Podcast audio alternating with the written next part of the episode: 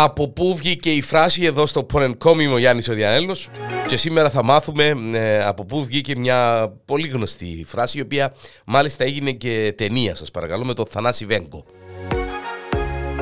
Ναι, ναι, ναι. Μην είδατε τον Παναγί; Η αληθινή ιστορία του διαβόητου γαμπρού που αραβωνιαζόταν πλούσιες χωριατοπούλες και εξαφανιζόταν με τις προκαταβολές ή οτιδήποτε άλλο να κατάφερνε να πάρει μαζί του.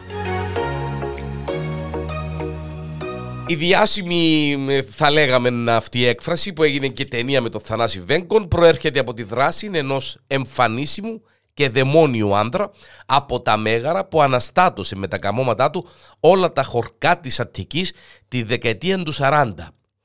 Η δράση του νεαρού διαθώθηκε στον λαό που χρησιμοποίησε την έκφραση «Μην είδατε τον Παναγίν» για να υποδηλώσει τον απατεώναν που κάνει βρωμοδουλειές και εξαφανίζεται. Και πώς θα μπορούσαν να είναι διαφορετικά τα πράγματα. Ο Παναγής περιόδευε στα χωριά ως έμπορος, έκαμε τον έμπορο.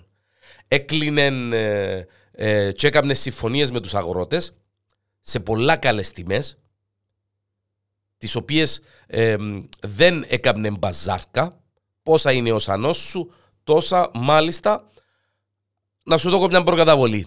Δεν έκαμε μπαζάρκα, ο κόσμος εμπιστεύκεται τον, ε, αγόραζε τα πάντα σε καλές τιμές και όταν κέρδιζε την εμπιστοσύνη του κόσμου, αραβωνιαζόταν την πιο πλούσια κοπέλα της περιοχής. Μέχρι να εξαφανιστεί, εκατάφερνε ο παίχτης, ο Παναής, να αποσπάσει από τα πεθερικά του πολλά χρήματα ως δανεικά για τις πίζινες που έκαμνε, ε, ο κόσμος είχε το εμπιστοσύνη και συνήθως άρπαζε και μεγάλες ποσότητες προϊόντων προκάμποσων μηνών έκαμε την εμφάνισή του στα χωριά της Αττικής ένας κομψός και δραστήριος νέος. Ήταν ο Παναγής, παρίστανε των μεγαλέμπορων από την Αθήνα και σε κάθε χωριό που πήγαινε ζητούσε να αγοράσει όσες ποσότητες τροφίμων υπήρχαν. Έλεγε Φερρυπίν σε ένα χωρικό που είχε για πούλημα φατσές. Πόσα θέλεις την οκαμάστρα. Θέλω για μου τόσα. Μάλιστα, γοράζοντες ούτε παζάρκα ούτε τίποτα. Εδία μια προκαταβολή, χωρίς τα παζάρκα που είπαμε, σε ό,τι και αν τους ζητούσαν, συμφώναν. Ο ιδεώδη αγοραστής. Έκαμε μερικές τέτοιες ε, γενναίες εμπορικές χειρονομίες σε όλα τα γύρω χωριά. Εύκαλε όνομα ότι είναι δυνατός έμπορος, με εμπιστοσύνη κτλ. κτλ. Και έτσι κέρδισε την εμπιστοσύνη των χωρικών. Κατόπιν ο παίχτης προχωρούσε στο δεύτερο στάδιο του σχεδίου του, γιατί είχε σχέδιο. Έβρισκε σε κάθε χωριό και μια κοπέλα όμορφη, δροσερή και προπάντως ευκατάσταση. Έκαμε την έρευνα του. Και έβρισκε την πιο έτσι όμορφη ευκατάστατη κορούδα του χωριού και αραβωνιάζεται την. Γιατί ήταν εμφανίσιμος, ήταν όμορφος, ήταν έμπορος, πλούσιος κτλ. κτλ. Έκαμε πάνω από 10 αραβώνες με τον τρόπο. Κάθε κορφούλα και κλαρίν, κάθε κλαρίν και κλέφτης. Λέει για τον Όλυμπον το δημοτικό τραγούδι, κάτι παρόμοιο μπορούσε να λεχθεί και για τον Παναγί. Κάθε χορκόν και μια μνηστή, κάθε μνηστή και ο Παναής. Διότι αμέσως ο Παναγής έβαλε σε ενέργεια την οικονομική εκμετάλλευση των αραβώνων του. Κάθε τόσο ε, επίενε στο κάθε χορκόν και λάλενε στα μέλλοντα πεθερικά του. Δώστε ένα τσουβάλι κουτσάι, έναν ξέρω εγώ ε, καλάθιν τυρίν που θέλει κάποιος πελάτης μου στην Αθήνα και μετά να σας φέρω τα λεφτά. Δεν πειράζει μου για τα ριάλια.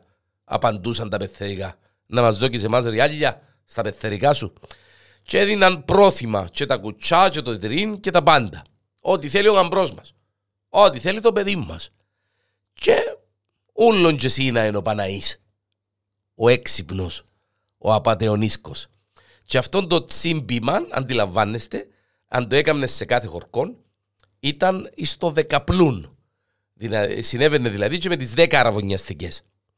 Αφήνουμε τις γενναίες προκαταβολές που έπαιρνε ο πολυσύνθετος αυτός αραβωνιαστικός από τις εκλεκτές του σε φιλιά, αγκαλιάσματα κλπ. Από τη μια ανέφευκεν και πιέναινε στην άλλη. δεν προφτάναν να, να στεγνώσουν τα φιλιά της μιας και ξεκίναν τα φιλιά της άλλης. Και έτσι η ζωή του ευτυχούς Παναγί ήταν μέσα σε αγκαλιές, φιλιά, γλυκόλοα και κλεχτά φαγοπότια στο κάθε σπίτι των πεθερικών του. Αλλά τα πράγματα έπρεπε κάποτε να βαδίσουν προς την λύση τους. Οι γονείς της κάθε μνηστής αρκέψαν να θέτουν στον Παναγί ε, επιτακτικότερο το ερώτημα πότε ο γάμος Παναγί; Ε, ο Παναγής υπεξήφυγε τη μια φορά, υπεξέφευγε την άλλη φορά, αλλά τέλος κατάλαβε ότι έτσι μπορούσε να το πάρει και πολύ καιρό το πράγμα, έπρεπε να ορίσει τους γάμους. Και έκαμε το. Είπε στους γονείς όλων των αραβωνιαστικών του. Στη στάδε του μηνός ενάρτω να κάνουμε το γάμο. Και σας παρακαλώ, ο άτιμος είπε και στις 10 αραβωνιαστικές την ίδια ημερομηνία. Αυτό ήταν το αποκορύφωμα της ε, φάρσας τη, του τουπέ που είχε ο, ο φίλος μας ο Παναγής. Δέκα και παραπάνω ίσως σπίτια σε εισάριθμα χωριά της Αττικής ετοιμάζονταν ταυτόχρονα να δεχτούν τον πολυπόθητον γαμπρών. Και δέκα ε, σαν τα κρύα τα νερά κορούδες επεριμέναν των νηφίων. Και ήρθε η μεγάλη μέρα. Το κάθε σπίτι είχε τελειώσει όλες τις προετοιμασίες του γάμου και περίμενε να καταφθάσει ο Παναγής από την Αθήνα. Αλλά η μέρα προχωρούσε, ο ήλιος όπως έγραφαν οι παλιοί διηγηματογράφοι έκλεινε προς τη δύση του και ο Παναγή με μήνυμα με χαπάρι. Τότε οι συγγενείς της κάθε νύφης αρκέψαν να ανησυχούν. Εκατεβαίναν στην πλατεία του Χορκού και αν έφτανε λεωφορείο από την Αθήνα, ερωτούσαν μην τον είδατε τον Παναγί. Είδατε ρε παιδιά τον Παναγί, περιμένουμε τον να γίνει ο γάμος; Ε, το ίδιο συνέβαινε σε όλα τα χωριά στα οποία εδιάπραξε να ραβώναν και απάτην ο Παναγής. Σχεδόν όλοι οι Αττικοί επουμπούριζαν τη συγκεκριμένη μέρα από την ίδια ερώτηση. Μην τον είδατε τον Παναγί.